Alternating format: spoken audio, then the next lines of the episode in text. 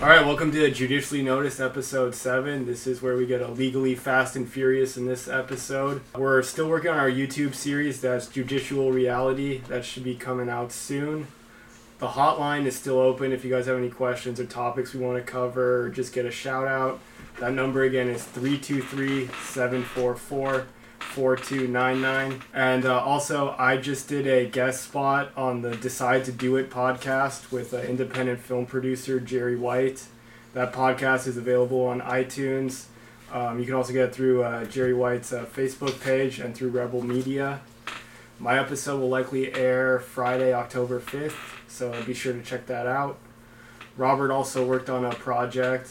You want to talk about that for a quick sec? Oh, sure. Uh, I uh, did a little comedy sketch about a uh, lawyer giving advice to a guy trying to film something in Rhode Island without a permit. Uh, so that should be coming out. It'll be funny, but uh, And then My- you want to give the link to your YouTube yeah, page? my, my YouTube channel is youtube.com slash Robert Rafii, just my name. Uh, R A F I I is the last name. YouTube.com slash Robert Rafii. And then uh, you guys can follow me on Instagram. That's uh,jalexakis underscore esq on Instagram. Uh, be sure to also rate our podcast. It's on Android, Spotify, SoundCloud, and the Apple Podcast app. And so, uh, without further ado, we have our guest today. We're psyched to have this guy. He's a real life Fast and Furious guy. Think he was even personal friends with Paul Walker. We'll get into that. So uh, this is Ryan Fisher, attorney at law, and uh, you can follow him at Fishy Pants on Instagram. And then uh, he is a boss corporate attorney. He is the president of Ryan J. Fisher, a professional corporation. He specializes in corporate law and startup formation contracts. He's also a partner with Shift Sector. So uh, yeah, Ryan, why don't you introduce yourself? Sure. Um, so, obviously, my name's Ryan Fisher. Um, met you guys in law school, Southwestern, and uh, yeah, I um, I kind of grew up, you know, just as a car guy and being obsessed with cars my whole life. Um, and luckily, that obsessed that obsession took hold of me so much that you know it took up all my time. And during law school is when I started Shift Sector um, as a fun thing on the side that turned business and because of that, it allowed me to set up my own practice and be able to manage all of it together. Um, and fast forward, you know, five years, uh, well, five years from law school, but I guess almost seven, almost eight years with Shift Sector. Um, still doing both. So, you know, that's that's kind of how I am where I am. And guys, now. that shift sector, you you spell it kind of using the leet alphabet, so the three is the E. Yeah, that was a mistake.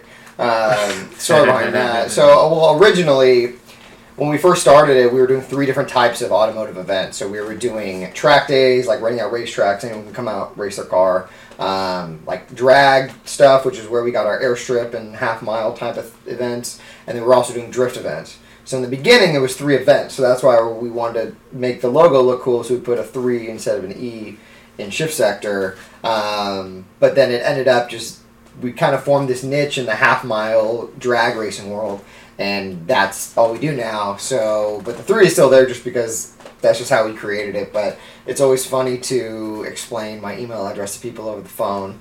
Um, like for they're like, oh yeah, well I'll shoot you an email. What's your email? And I'm like, why don't I just send you an email and you can respond to it because you're gonna get it wrong. Where, where's your uh, where's your track? So we do events in a couple different states. Um, in, our specialty is renting out airports and doing half mile drag race events. And the half mile drag race kind of world is pretty new. Um, you know, I like to think that we're pioneers of it. We were one of the first people to set up, you know, official half mile racing event At And- airports. At airports. So that that's what the airstrip attack. exactly. That, that's what is we it? coined it. Oh, Okay. Um, so we do events in California, Colorado, and Indiana. Uh, we did events in Oregon for two years, and then we've been battling with the FAA ever since uh, to Uh, go back. and you find private airports that are So, so our airports are they're actually all public use, city owned, uh, FAA governed airports. So and you're able to rent out or lease out exactly. So directly from the government. from the cities, yeah, from the municipalities. Oh, that's so interesting. generally, the and that's the hardest part because if with the airport side of it, private and uh, private airports are generally pretty small. And they're generally not long enough to do what we need to do. And it would actually make our life a lot easier if we could just run out private airports because they're not subject to FAA scrutiny and, rate and certain regulations.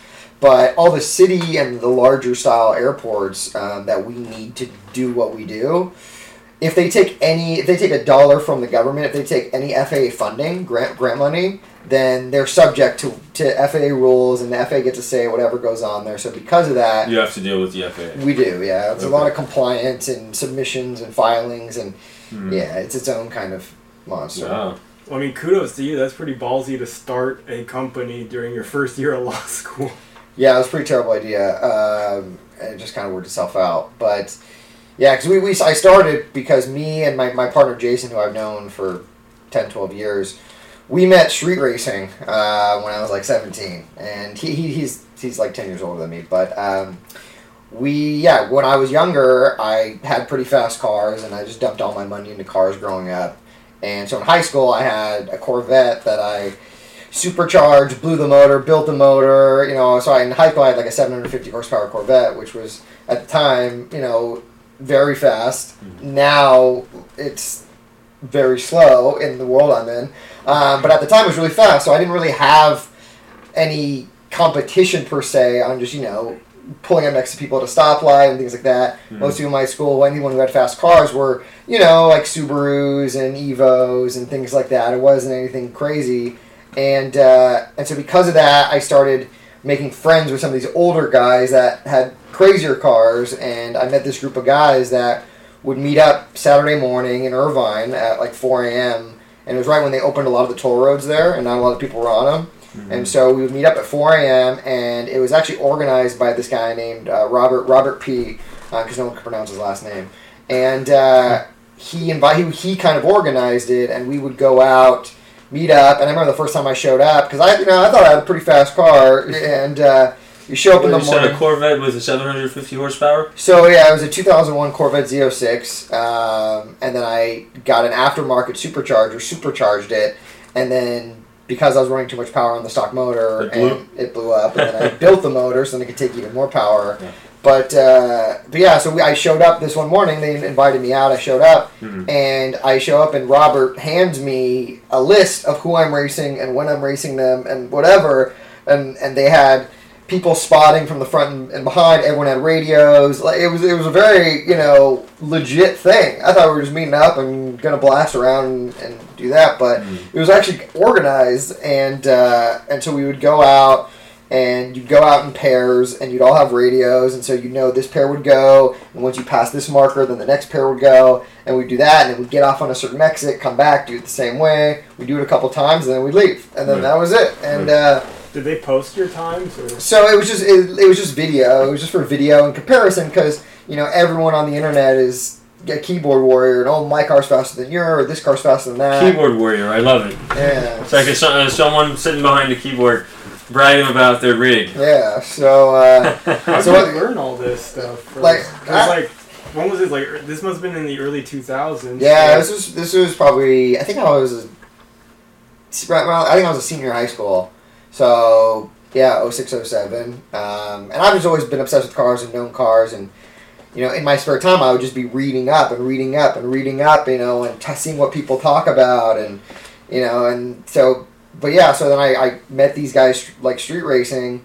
And uh, and me and one of the guys my partner Jason we were looking at it and we said you know there's an opportunity here. We have guys with you know really fast cars with money that want to race obviously and we're getting away with you know doing it illegally but at some point someone's going to get a ticket or arrested or get an accident. You know it's just not the right way to go about it. And so we just said well where could we do an event?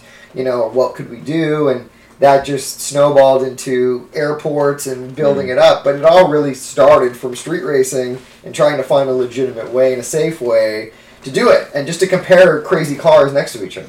What is your preferred car for regular road racing, and then just uh, uh, what you like to ride around in when you're? Um, so it, it depends. I mean, I, I I'm, I'm a believer that every car should serve a purpose. Um, Right, exactly. Like I don't like for me like I don't need to own like 30 cars. I don't need like some crazy car collection in my life. But if I have like four or five cars that all serve their own purpose, Yeah. I'm good with that, you know. And you know, you see guys who buy you know a Lambo next, like you know, by a Ferrari 458, and then uh, you know a Lamborghini Huracan, and then a McLaren 12C, and they're all like the same class of car. They all do the same thing. They're all about the same speed. Right. So I'm just like, okay, well, you're just like in that situation, you're just trying to show off that you have these. You're but I'm like, you're an idiot. You bought three of the same car. You'd rather have four or five in different classes. Completely. So, So, what are your uh, top picks? so I, I so I think um, I don't know. For me, you know, I think everyone should have a, a,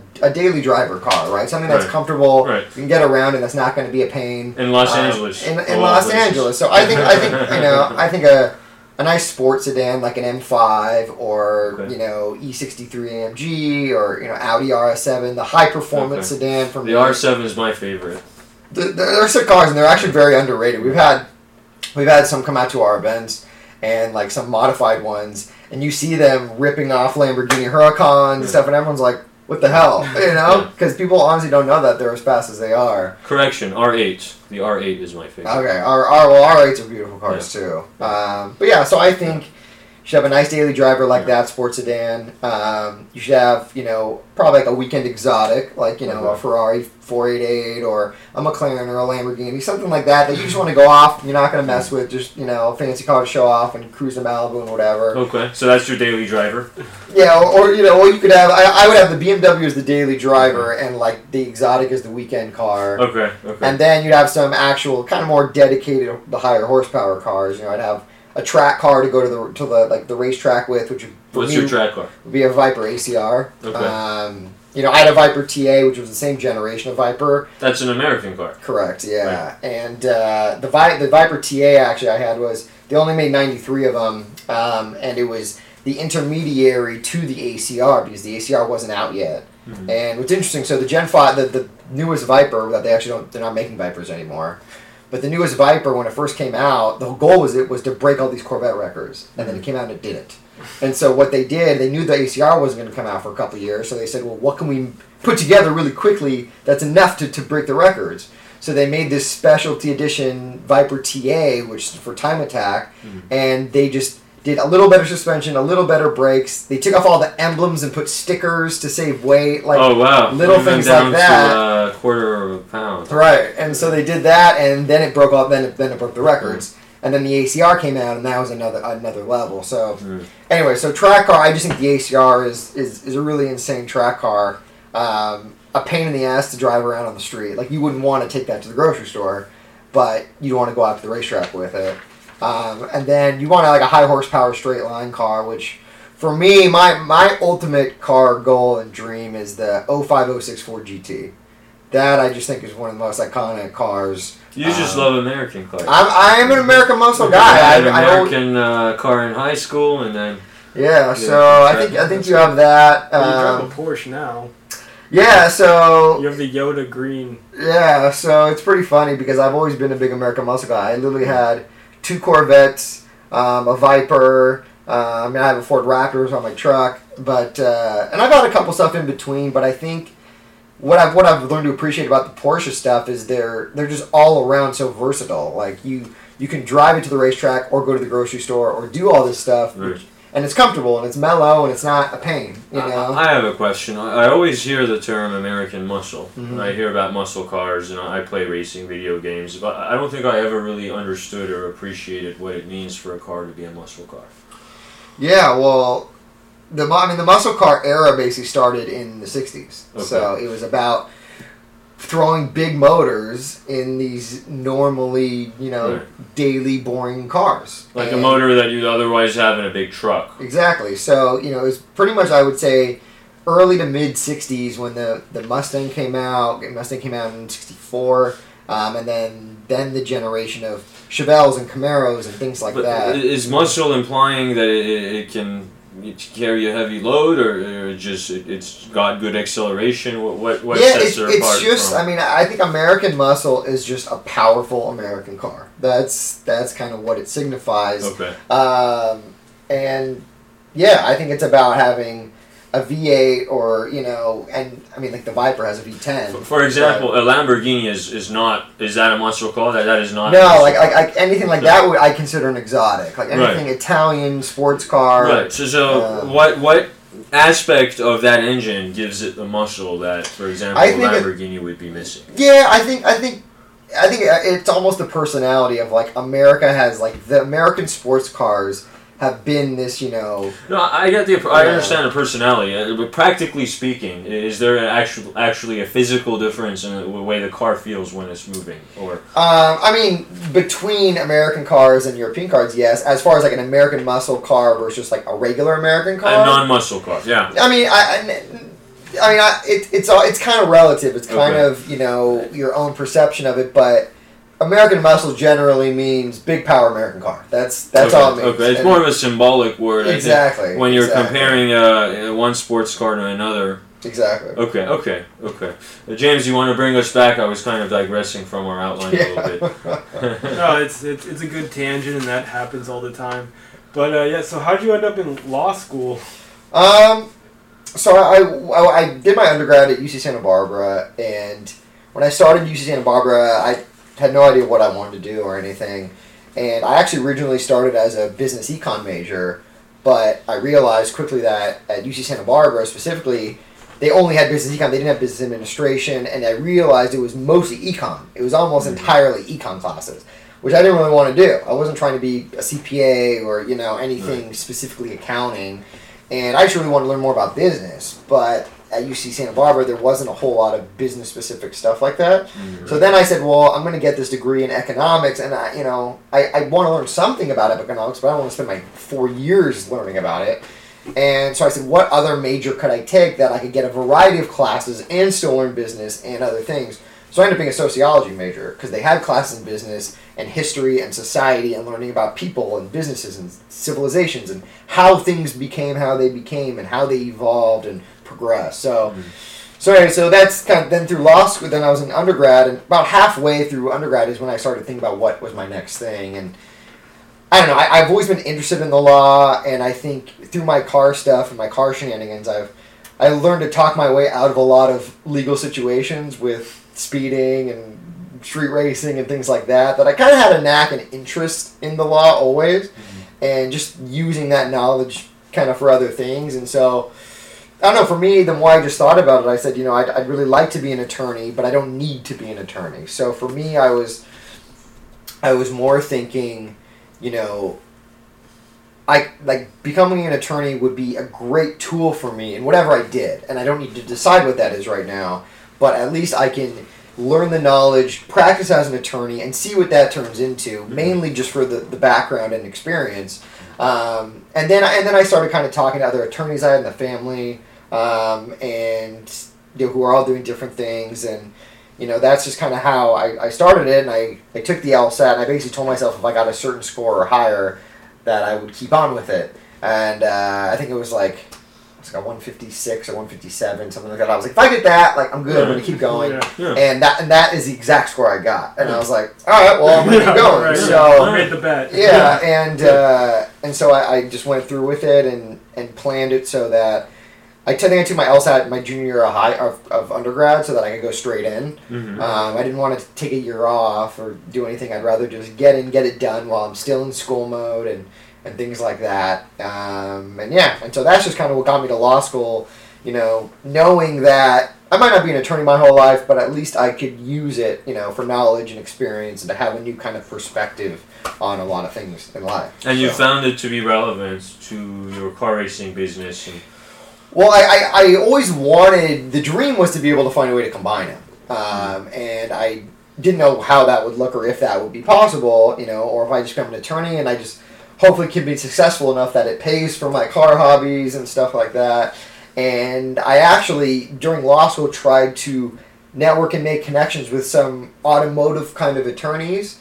Um, like there was there was one attorney that that was kind of mentoring me a little bit. He was giving me advice on stuff and he represented a lot of automakers and like a big firm and things like that. So I talked with him about things like that. all right. Um, but I really didn't know how they would combine or anything. So, um, and then yeah, and then sh- the shift sector thing came about just because during my first semester of law school, you know, we were studying twenty four seven, and the little time I wasn't studying. You know, I should be looking at car shit anyways, right? I'd be, you know, looking at things for sale, reading up on forums, looking at racing videos, whatever. So when when me and my my partner ended up starting the business around it, it really just was let's do something fun on the side and maybe we can make a couple bucks doing it or at least you know we'll cover our costs and it'll be a fun thing.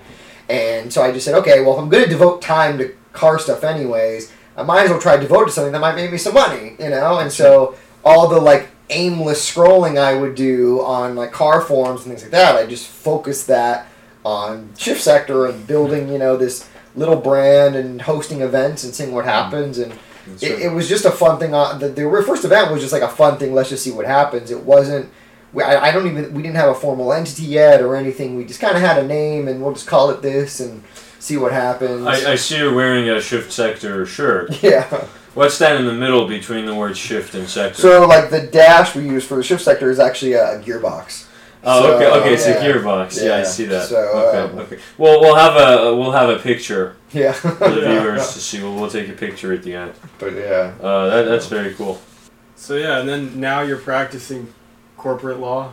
Yeah, so what happened? Kind of the reason I, I went off on my own straight out of law school uh, was almost out of necessity because throughout you know and throughout law school I was on the side you know managing this small little racing thing.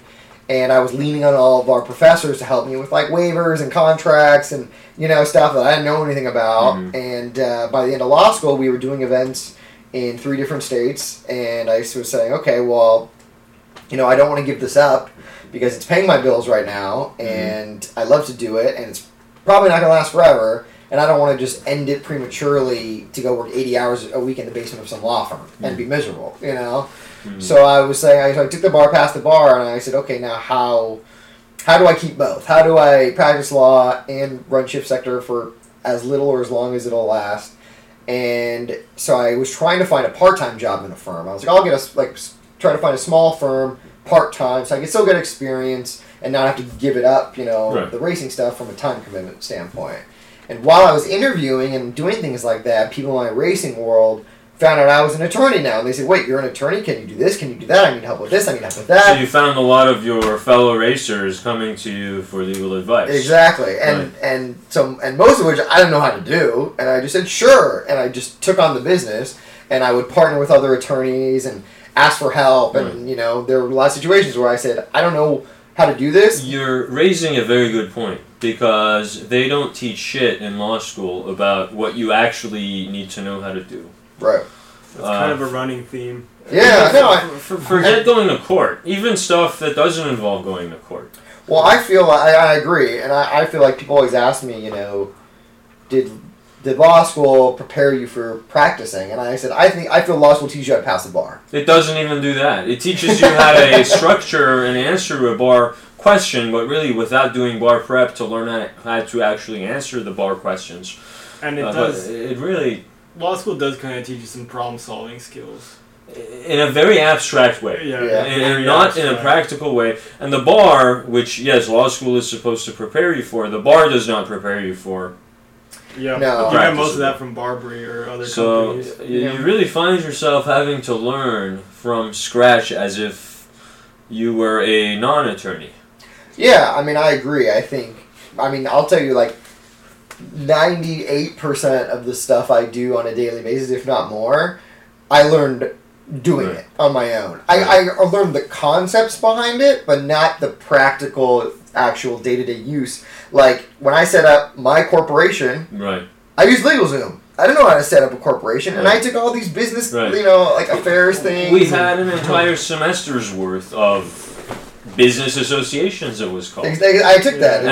and all yeah. we discussed in that class was conflicts of interest and uh, a breach of duties of loyalty and care, going to screwing over shareholders, things that are uh, borderline, I'd say, securities law, if anything else. No, I Uh, agree. and nothing about the actual uh, setting up of a corporation and a corporate governance, things that you have to be able to advise clients on. right. Uh, and it's maddening to me. It's maddening to me because they antagonize you to prepare you for the bar exam, and, and you sit through hours and hours of testing and, and grilling by professors. Uh, we were going to talk about the Socratic method. I think James wants to ask you about that. And then you do all that and you come out and can't even set up a corp. You have to use LegalZoom, as you said, and, and that is very true. That is very true. Had I also needed to set up a company out of law school, I would have probably have had to have resorted to You LegalZoom. know, and then and then Right. I saw how LegalZoom did it, Right. and then I oh I, then I know how to do the it. you and know? then you had their uh, right. templates. But what's crazy is like I mean I could in in ten minutes or less I could teach you how to set up a Right. corporation. So it's, it's not hard if, if in law school they could do that. Right. They could spend half a class, That's what I mean. You know. and they didn't. Yeah, and And they didn't. and there's some very basic things that I've just learned because you know one of the things that I've learned is, is useful for me with the corporate formation stuff and things like that is I I work with a lot of accountants and CPAs, Oh, yeah. and so Right. you know in the beginning when I was starting out, I, I went to a couple accountants and CPAs I knew, and I said when someone come when you advise a client to set up a corporation or an S corp or an LLC or whatever, Right. um, how do you do that? Do you guys do it in house? Do you tell them to go to an attorney? Do they just do it on LegalZoom? And the what I got for the most part was we just tell them to go do it on LegalZoom because they don't want to pay for an attorney, Right. and oftentimes they screw it up, and then we're, we're stuck having to fix it all and deal with it. Mhm. And Yeah, so I- you've got the litigation costs. Yeah, and- and so I so I I proposed. I said, what if I, what if you referred them to me and I did it for LegalZoom pricing, but I just did it, you Right. know, to at least because for me, you know, I don't make much on it, but at least I get them in the door as a client. I make sure they're taken care of. And in the future, know. they'll come back Exactly. for contracts and and Exactly. And business matters. Right. Exactly, and that's that's actually been a staple of my practice since I started. Right. Is just you know easy entity formation stuff because because it's not that difficult, but it requires some guidance and some advising, and you know a lot of people don't know certain tax rules and things with self employment taxes that you know might be more advantage in one type of entity versus another, and like you know I always say, listen, I'm not a CPA. Your own your your CPA is going to know your individual tax situation the best. Right. So you know that's why I like when the CPAs say, you know, I get an email and they say, "Hey Ryan, this is so and so. They need an S corp. Right. Um, take it away." Right. You know, and then so I know it's coming straight from the CPA, and I just go and do it, and Mm-hmm. it's done the right way, and it's how it's supposed to be. Mhm. You know, because I see a lot of people that just instantly just go set up an LLC, set up an LLC, set up an LLC, and sometimes that's not the most Right. advantageous thing to do. You No, know, and It- also you could get taxed because I got a I have a friend who got double taxed because That's of, right. because Yep. of when they filed their LLC because Really? of the timing. Yeah, because they did it before April fifteenth. yeah. So you get taxed there, and then after April fifteenth, you get taxed again. Well, yeah. Well, that's the thing is like, especially if you say you start a business in December, right, and you file in December, you're paying that eight hundred dollar franchise tax board for that year, and then as soon as you get into the next year, you're gonna do the next year. So Might for as a well wait month, till January. exactly. You know, like little Right. things like that. That it's just okay. Well, just wait a month. Right. You know, or just get everything ready, and then after the first you file it. You know, Yeah. there's just certain things that you know that could save you eight hundred bucks. You know, Uh, to the first year is not free. I heard something about the first No, year. no. It is- every every year you do business as an entity in California. California, you gotta pay eight hundred yeah, bucks, Yeah, even the first year. Okay. yeah, yeah. But if, but if, for example, you set up the entity and you don't transact any business, then you can basically have file an exemption and just say, hey, we actually didn't operate. You still gotta pay business. eight hundred dollars. Maybe just not in the first year. So yes, I remember when I during orientation or one of the first weeks of law school, I remember one of the one of the deans or whatever said came in and said, you know, Look to your left and right. One of you will be gone, or both of them will be gone. Well, the, well, I mean, there was there was that, but it was it was more of, you know, if you're not here to be an attorney and practice as an attorney, you shouldn't be here. And I and I, I understand why they said that, but like I knew for me, I'm like I get what you're saying, but like I I that's not me. Like that, that doesn't work Many for me. people, many people become attorneys and don't practice. Right, exactly. There's so many women that we went to law school with that they were there, like their husbands had like successful fashion businesses or something like that. One girl had like her husband did all of that. Uh, he did uh, gear for MMA fighters, and so she was just like there to you know help run her husband's business. Yeah, yeah. And she wasn't there necessarily to like you know pass the bar and like go up in front of a judge. Right. It's like Your Honor, this Exactly. is this is my Yeah. case. No, and then, so that's how like I felt like I get what they're saying because you know you have to go through so much shit and you're so inundated with law and reading and you're gonna read Right. all this historical stuff that is honestly probably going to be pretty boring and dreary and, And irrelevant to today for and irrelevant, except but- for constitutional law. Right. Yeah, right. Because it hasn't changed. Um, and uh, but no, but like if you know, I get that because if you're not, if you don't have a very clear like end goal of using it, don't waste your time. You That's know, right. like you're gonna hate your hate your life sitting there reading all this stuff if you don't have like a, an end goal. You know that you know, and so I get that. But for me, I. I was like, you know, I could be an attorney in practice, but I don't have to. I, you know, I can do other stuff too. I'm just using this whole experience as a tool for that That's right. and uh, it's, and, and like I remember first semester and first year, we had people that were like top of the class, leave, you know, leaving. They're like, I'm good at it, but I can't stand it, you know. And Mhm. so, you know, it makes sense. Like e- even if you're good at something, if you hate doing it and it's you know taking years off your life, you know, to sit there and just, like drudge through it, you know, I I It's get not it. worth don't, it. Don't do it. Yeah. It's not worth it. Yeah, a very smart guy in my laws class. He left to be a beer brewer. You never know. You never know. So, but actually, I know I knew, I know a girl that uh, didn't go to law school with us. It was it was just another girl I know, and uh, she I think she was a second year at Chapman Law, um, and after like two years dropped out. And I'm like, you're already like Yeah. At this yeah, point, you're already much too easier sorry. anyway, Two years, yeah. you know like Last already- year's uh, the the exactly, year- exactly. And but she was like, no, I don't, you know, I don't, want do it anymore. I'm like, Oh my "All right." God. you know, that's your that's your deal. But Yeah. like you've already paid, you know, Yeah, like that's your this far, investment. much, this much. Two-thirds in. Jeez. Yeah, but everyone's got their Oh. own deal. Yeah, I guess so. That's cool. So, do you have any uh, plugs you want to do? Plugs? Uh, I mean, not really. I mean, Shift Sector is obviously my brand. It's easy to find. Google around. Um, and myself as an attorney. Spell that for our viewers, just in case. It's S H I F T dash S three C T O R. That's what it is. Shift dash sector. Shift dash sector, but the E is a three. Uh, you should is. definitely follow. you should definitely follow Ryan on Instagram. He's got really cool pics. If you're into cars, like that's the one to follow. I look at like everything he posts. Even when he's like selling his Dodge Viper, I like almost cried. I was like, wow, that is a really sad moment. If I was selling that car, Why did you I sell your Dodge Viper? Uh, I bought a house.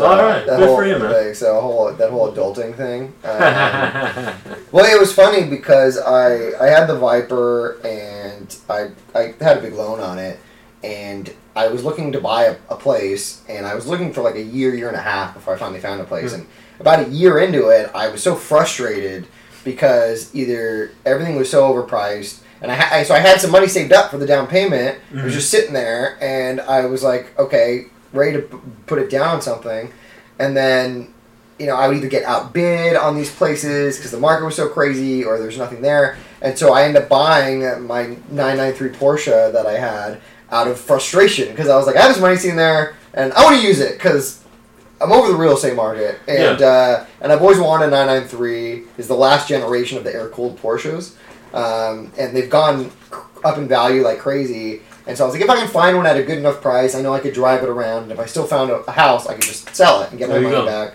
and do it. And then so I, I bought the car, and then I found a place, and then I'm looking at my finances and everything. I'm like, it actually makes more sense for me to sell the Viper because I have a loan on it. It's on my credit. It's a payment. You know, I could sell it, free up the equity I have in it, add that. You know, just use that as more of my down payment.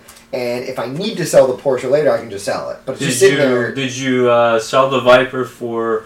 Uh, did, I, I I hope you didn't lose money on it. Is what I'm. Not I mean, I, I, I so I, I had that car for two years. Um, I, it was in 2014, and they didn't make that many of them, so they, they held their value pretty Right. well. Well, that's the great thing Yeah. about what you're. It's a niche area where generally cars lose their value when we're talking about a regular old car, but with the right car, I, I know that there's Ferrari, the, the Enzo, for example. The Oh, yeah. Enzo, when it was produced uh, to now, it, ten, it's worth about 10 times more. Almost, yeah. and, Uh, it's, and it's crazy is you know it's just it.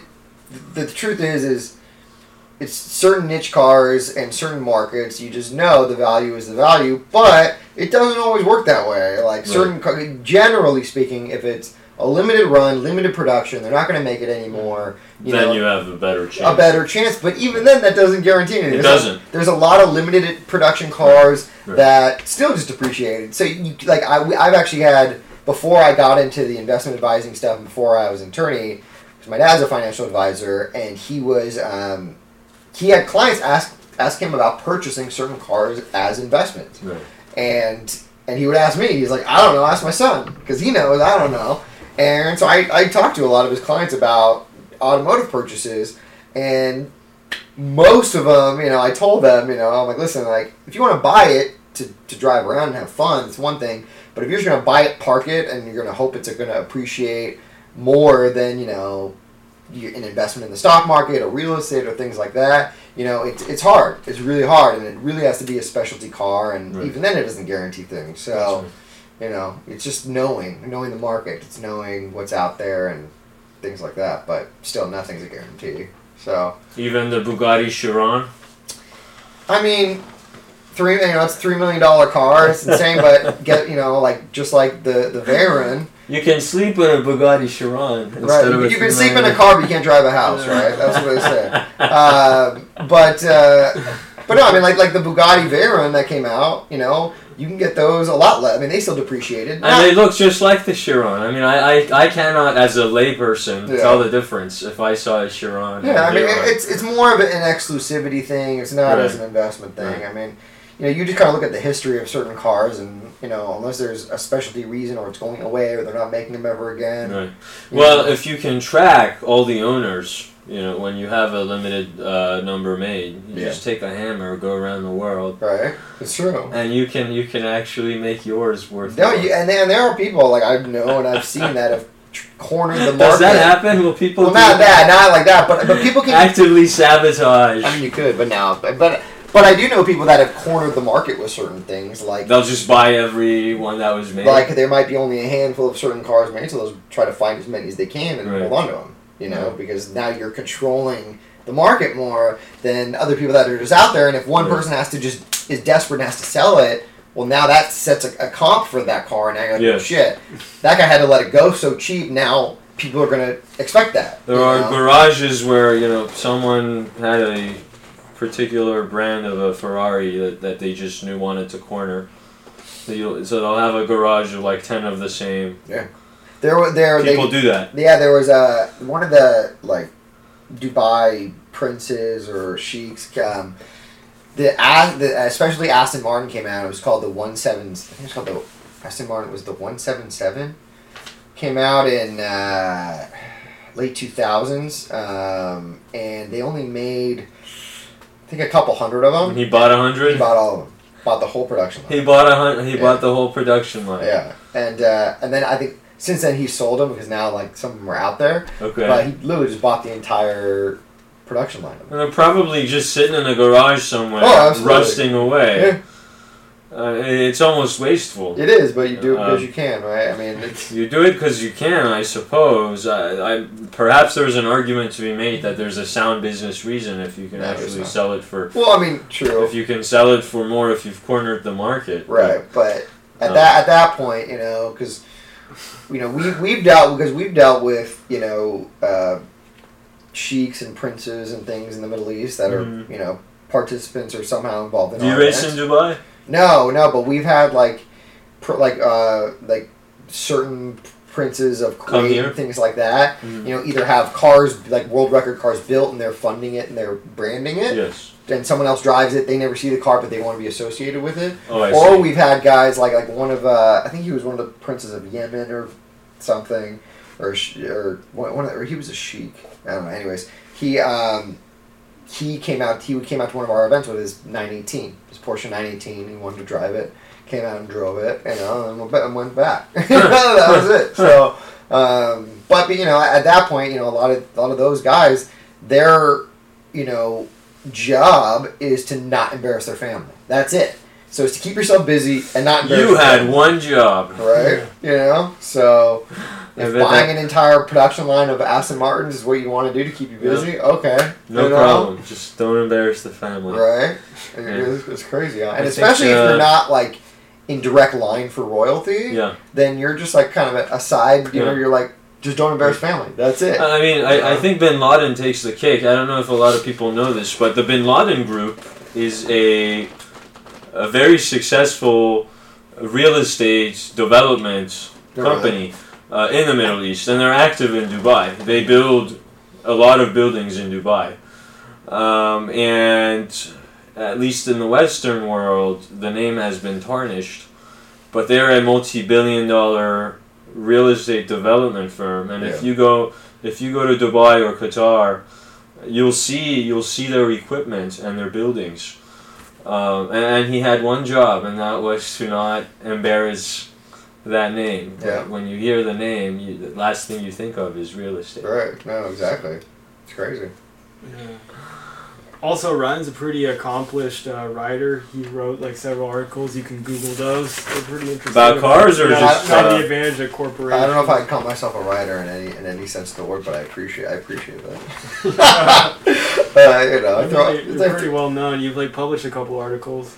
Yeah, I mean, like I've, I've written a couple things. Um, you know, through the automotive world, we've gotten to do some cool things. Like we were, you know, I was on Jay Leno's garage. They came out and filmed, filmed an episode of one of our events. Did you meet and- Jay Leno? Yeah. Oh, that's yeah. great. Um, He has a classic car collection, correct? He has, he has everything. He has everything. Yeah, Okay. classics, exotics, um, everything. Have you heard of comedians and cars getting coffee? Yeah, J- Jerry Seinfeld. Yeah. I actually just started watching that show. That is a show that I enjoy. Yeah, it's it's Yeah. pretty cool because it's, it's the cars are a part of it, but it's Yeah. really just talking to the comedians and you Right. know. And, I, But he goes into depth Definitely. about some of these cars in the beginning. and Jer- Jerry Seinfeld is a is a very well known Porsche guy. He's has a Oh, crazy Porsche collection. Um, some of the most like exclusive Porsches, and if you go back and watch like episodes of Seinfeld, there's Porsche posters in his ha- in his oh, in the house. apartment and stuff. Yeah, Oh. like he's a big Porsche guy. Everyone knows that. Yeah. Sometimes you'll I, I've seen him before at in Malibu. He'll go to like the Malibu Country Mart and some Oh, really? mornings and come out with like different Porsches and stuff. Yeah. Alright, So I haven't met him, but I've heard he's, he's a he's a pretty cool guy. alright. So Did you meet Paul Walker? I did. Um, he so his shop, um, always evolving, or it was also called AE Performance, um, that he used to pretty much kind of house his his cars and had a shop that worked on the cars. And they would also buy and sell um, Mhm. like high end and specialty collectible cars. Um, so they had like a performance side of it, and when back and actually when we were doing both, we, they actually came out. Paul didn't come out, but the shop came out to one of our, our first ever airstrip events, Mhm. um, and uh, and so they came out, and we kind of built a relationship with them. And they he I met Paul uh, a couple times. He came out to one of our when we used to do track days and run out racetracks. Mhm. He he came out to it. They had these like factory Mustang race cars that they they had, and so he was driving those. And he's actually he was a big Porsche guy too. Um, and uh, but yeah, super nice guy, super cool. Um, Alright. I feel like I don't really get like starstruck over people. Yeah. Um, I mean, I feel like in the car world, yeah, that's like pretty yeah. top. yeah, it's it's pretty hard to beat that. Um, yeah, him. Plus, like he actually like lived that lifestyle. He was Totally. actually a car guy. totally. Mhm. No, I, I, I drove by Neptune's Net today. I was gonna go there and get a tuna sandwich, and I was too busy, so I didn't. but but no, I mean it's iconic. You know, he's Yeah. iconic and everything behind it, and it's, it's really spectacular. And it's terrible, you know, but tragedy happens. I believe he, he was on his way to or back from a charity. So I was I was was doing a charity event. yeah. It was at I was and then at he went for a joyride with Rodas, yeah. and then they, they never, unfortunately, sadly, never. Yeah, I, I, I met Roger a couple times too. Um, I was actually supposed to be there that day at that at that event. Oh, really? Yeah, um, it was a big public like charity thing, Yeah. and uh, and yeah, so That was right around like our 3L finals, though. Yeah, and what's yeah, and It what's was like a crazy? Thanksgiving weekend, too. Yeah, yeah, and what's crazy is both him and like Ro- both him and Roger are like were were very very good drivers, you know, and so. The fact that you know, like a, a, a combination of things had to happen Right. for for them to pass away, and you know, like it's one thing to lose control and crash a car, but then you know for it to ignite and then to be trapped in it, and like you know, like there's a lot of things that have Some to happen. lemon elements, perhaps? Trying I mean, to bring the line to this. And, Well, I, I mean, they, they had the family suit Porsche. Um, Right. I'm sure. uh, they had a lemon law case. I don't think it was a lemon, but you know, don't know. some lemon wrongful is death. only if it's a new car and it breaks down a certain amount of times. That's the only time lemon applies. Exactly. Otherwise, it's a regular products Okay. liability. Right. Okay. Exactly. So, um, but yeah, but and you know, like the car they were in, Carrera GT, um, that car is is worth a crazy amount of money now. Um, not because of that. Um, I'm sure that was probably a small part of it. Yeah, think it was always a rare car. Yeah, there was always a very very rare car and specialty car, and that's like so. It was funny. So to, actually today, I met up uh, with this guy I know, um, and uh, he has a Ford GT, has a Carrera GT, um, and we were talking, and like that.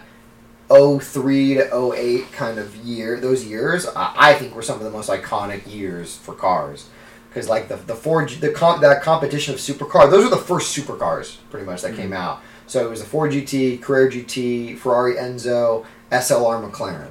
Those were those cars were kind of this crazy class of car um, that there's just nothing like anymore. You know like the next generation of that has been the McLaren P1 the 918 all these hybrids and you know technologically crazy cars.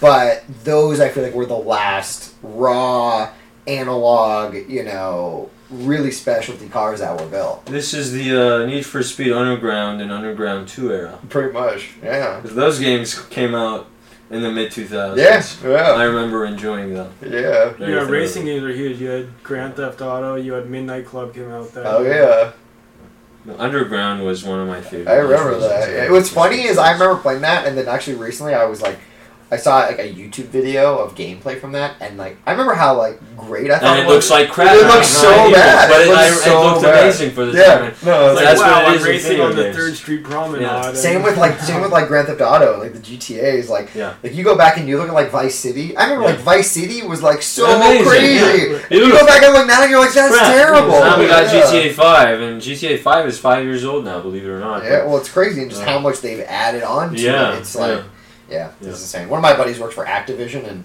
um, does all the Call of Duty games. Mhm. He he they, he he's part of like a they have a, a studio in in Playa Vista that they do all the motion capture. So they have Uh-huh. this big, huge sound stage where basically all the guys come in and they put them in suits with the dots on them, and Yeah. they go and they do everything and they do all That's the great. cinematics and they put that into the game. Right. Um, but yeah, it's, it's it's crazy just the technology behind that that's changed in the last ten years. And Yes. You think that's probably next for your business? Is to like do those motion caps? Yeah, or cars? VR? Well, VR well- driving? Well, that like VR and AR, like like you know the augmented reality where you still see reality, but like things are added to it. Yeah. It's pretty crazy. Um, you know, and just I think VR is, is just the next generation of everything. I mean, now with video games and simulators and things like that, you know, you can set up a simulator for a couple grand in your house Yeah. and Drive a million dollar put car. on yeah, put on goggles and drive million dollar cars and whatever, you know, if that if that's what you're into, and you know, it's it's pretty awesome. You Sure know, is, it's sure pretty crazy. Sure. So So cool. I think that's I think that's it. That was Yeah. a really good podcast. Sure was. So, uh, do you have any last thing you want to say? Or? no, I mean, thank you guys. I mean, you know, I Yeah. was Uh, like, thank you It's for always awesome yourself being with this guy. Having lunch with this guy in law school is always entertaining. so uh, yeah, so that's it. This was episode seven of Judicially Noticed. We're available on all podcast streaming service. Uh, you know, send us some comments, write us some reviews. We'll give you guys a shout out. That's it. We out. Thank you, Ryan. no problem. Thanks, guys.